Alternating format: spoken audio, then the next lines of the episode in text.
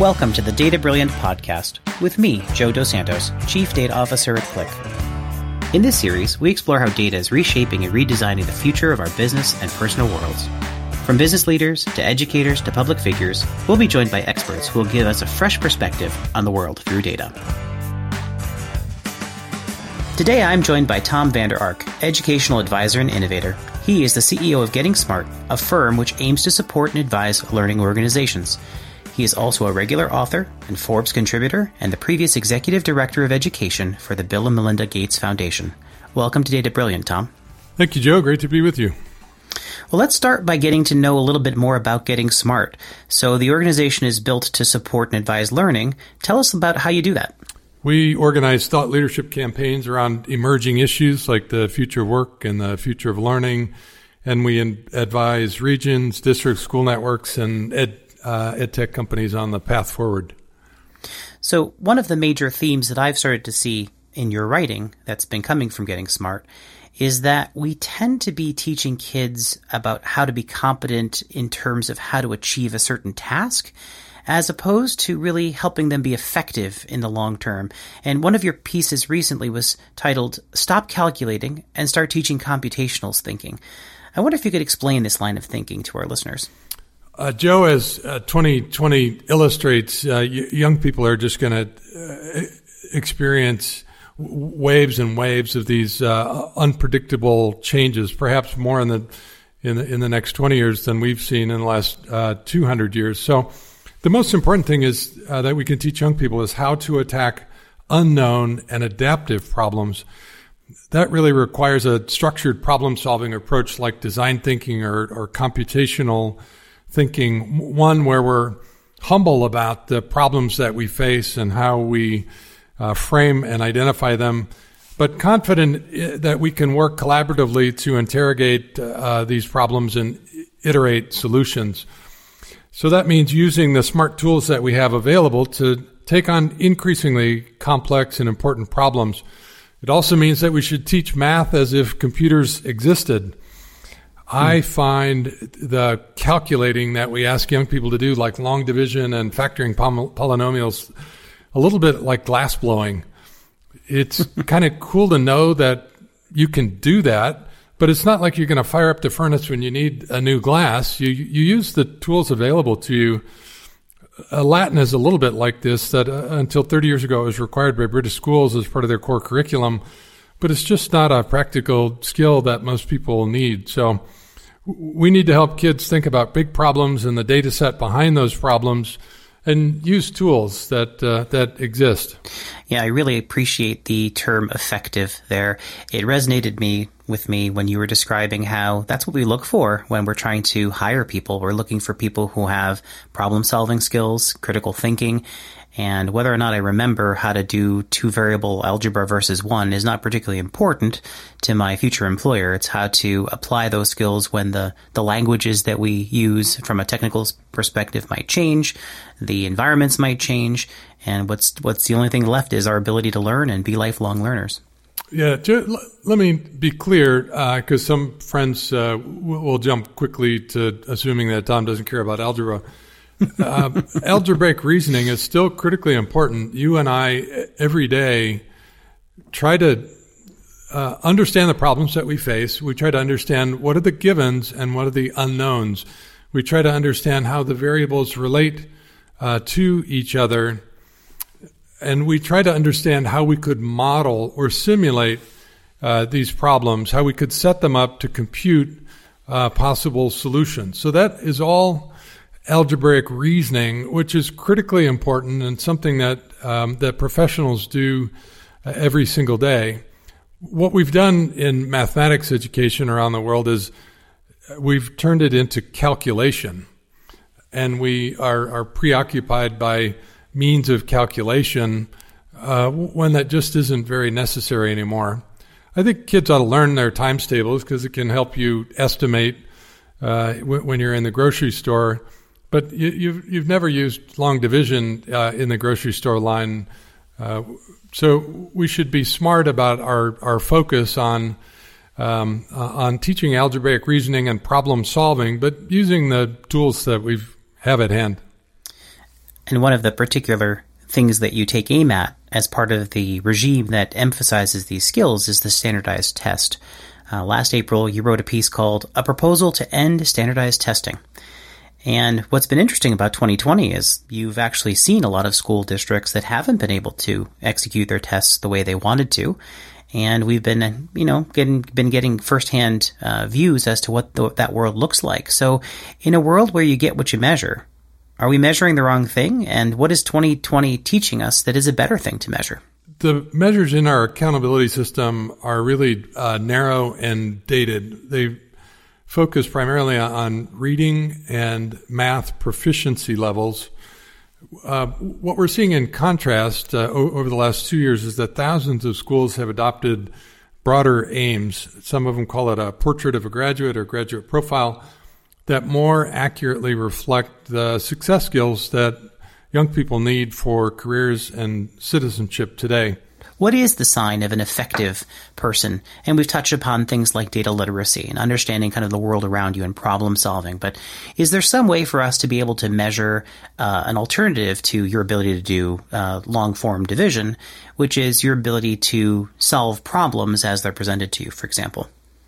We're at a really formative time in, in terms of defining success skills, Joe. Um, th- there's many different um, names for it. Uh, uh, it uh, Joe, I, I, would say that I would say cor- corporate America is also uh, working on this. If you know, if you look at employee profiles, we, we used to focus just on a set of technical skills or uh, computer skills or a particular machine that you're using. Um, but but companies are also trying to understand uh, success skills and to teach those. Companies like Google were uh, early to identify the fact that collaborating on a team was really important, and that feeling safe in a team setting uh, really affected your um, your effectiveness. Uh, so I think companies as well as K twelve schools and colleges are are trying to define these variables and uh, incorporate them into their goals into their learning models and into their uh, success dashboards. Yeah, not only that, but in their interview process, uh, there's a lot of organizations that are doing behavioral interviewing that will say, for instance, tell me about a time that you had to solve a really difficult problem or you worked with a difficult person as an indication to, to provide some examples of people who have demonstrated those skills in the past. So one of the things I wanted to ask you about was um, this shift that's underway uh, to be digital and the influence that it's having in our schools. So 2020 has done many things to us, but one of the things it's done is introduce a lot of virtual learning a lot more quickly than we had expected. And back in 2011, maybe back in the time machine, you had a book that was called Getting Smart How Digital Learning is Changing the World and you really foresaw a lot about what was going to change with respect to children and learning and the introduction of digital media into the classroom. Uh, so it must be gratifying for you in 2020 to see many of those things pushed and accelerated even further. Um, I'm interested in your thoughts around how this year has gone and what we've learned from these experiments. Well, it's gratifying and, frustrating simultaneously. Uh, I was a superintendent 20 years ago working on these issues. Uh, we were one of the first school districts uh, to for students to have one-to-one uh, mobile devices. We started an online school 20 years ago.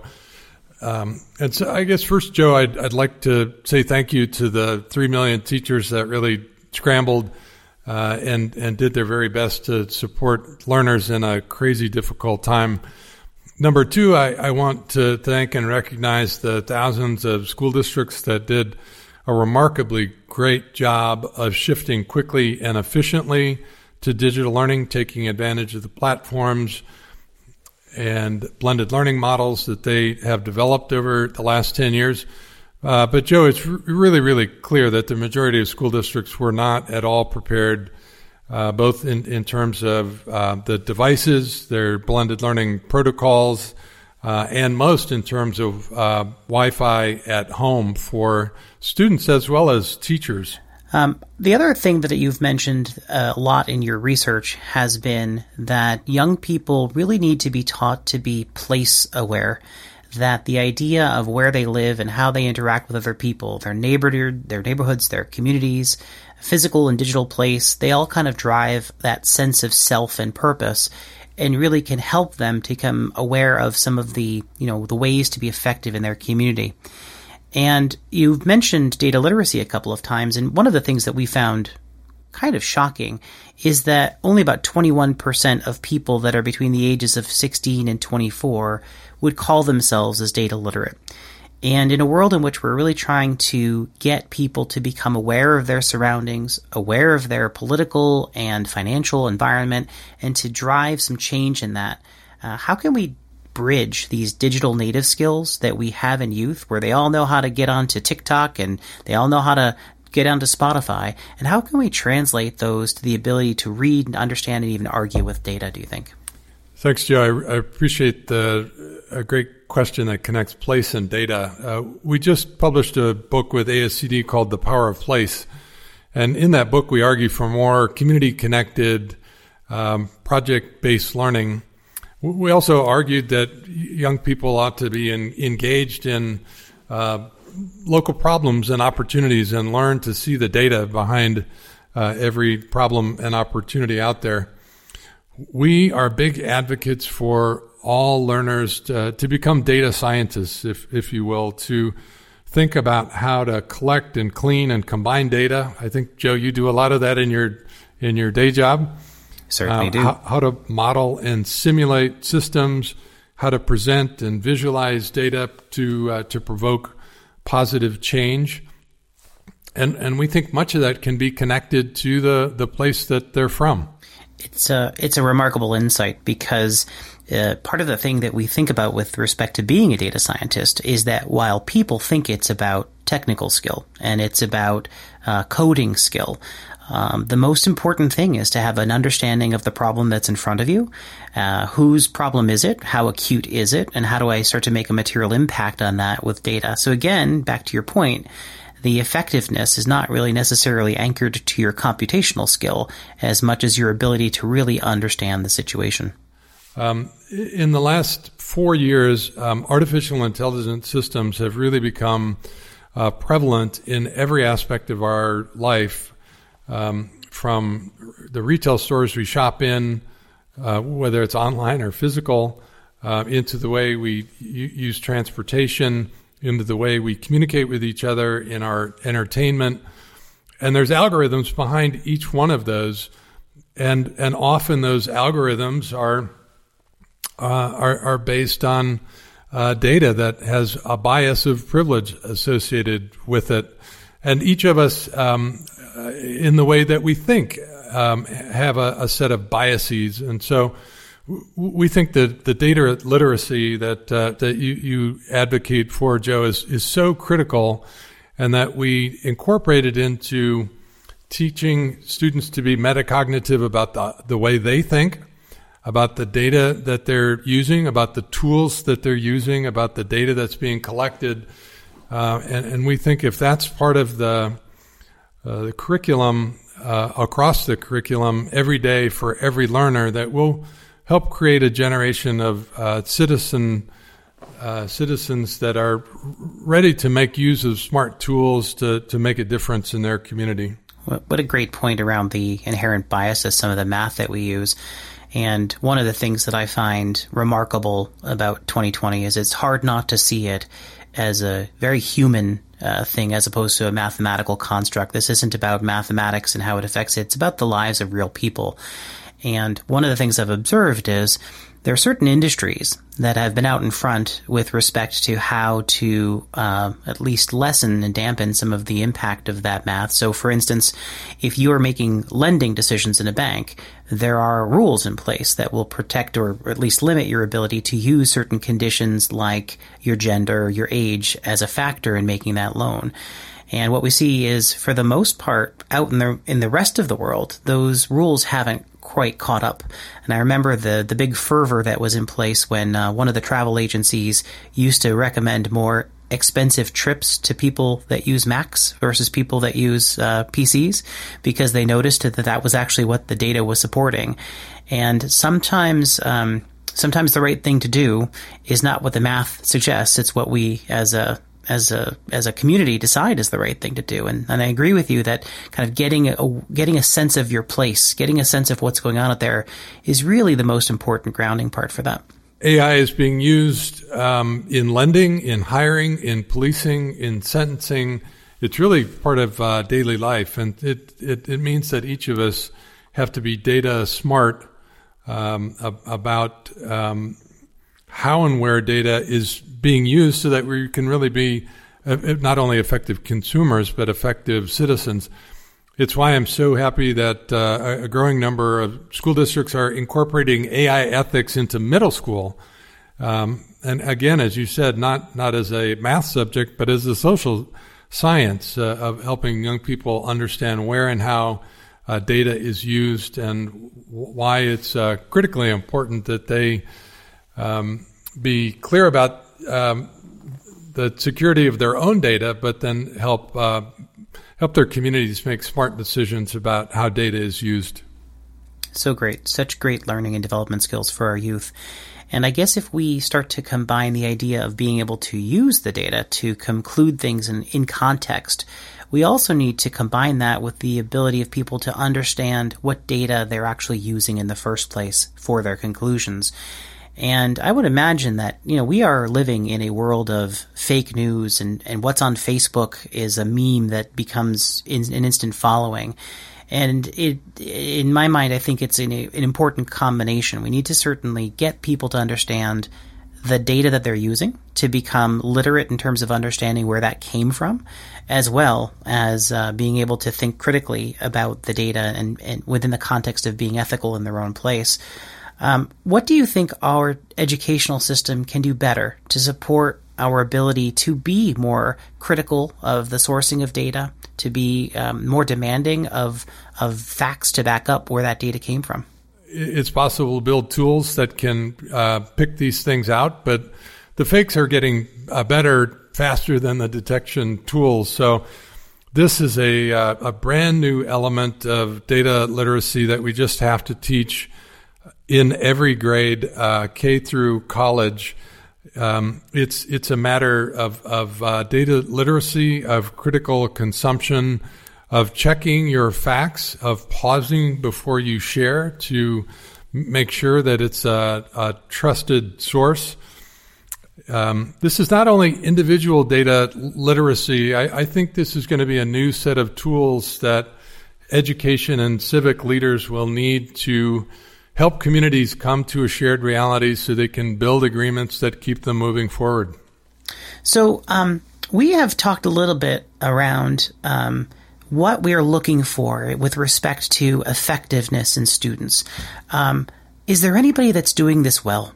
And and I guess in some respects, how do we measure that? And as you can see, I'm a little bit obsessed with this idea of measurement because in some respects, sometimes we measure computational skills because they're easy to measure, not because they're the right things to measure.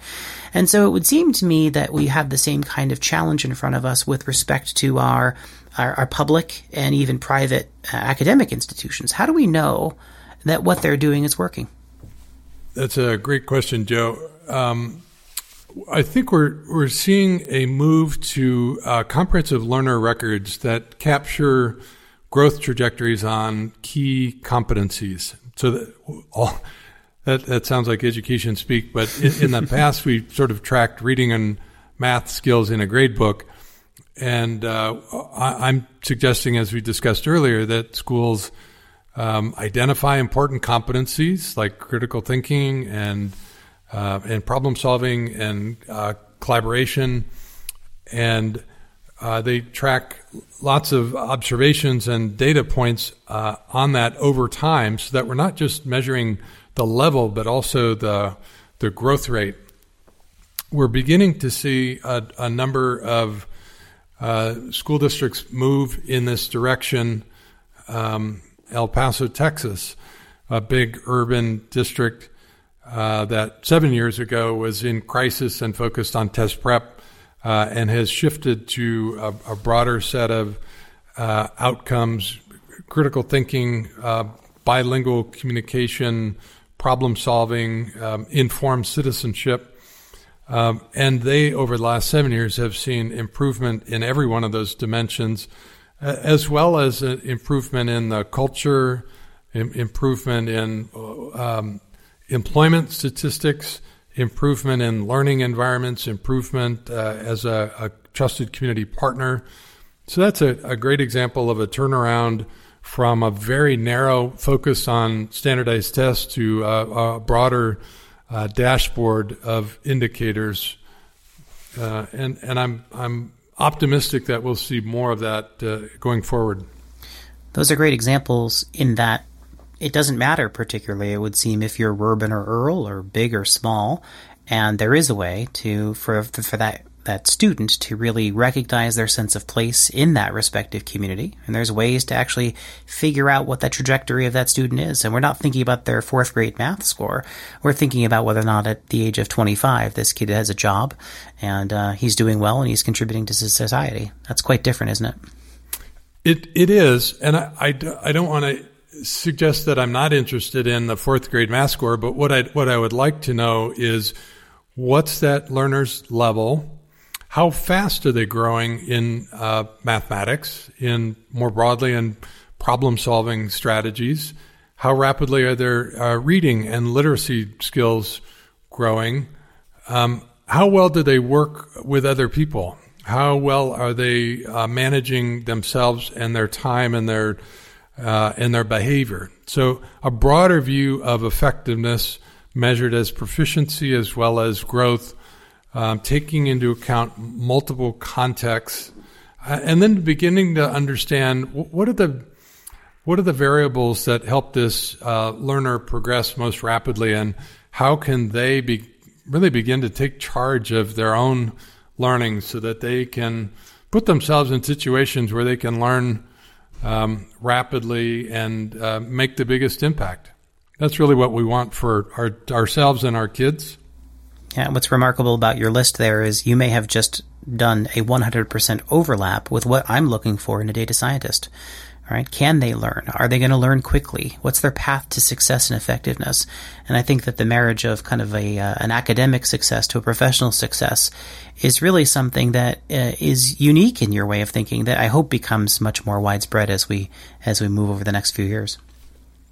Yeah, I, I do too. Um, we for too long uh, were spoon feeding kids, telling them the right answer and whether they got it or not. Um, and we weren't asking them to be leaders of their own learning.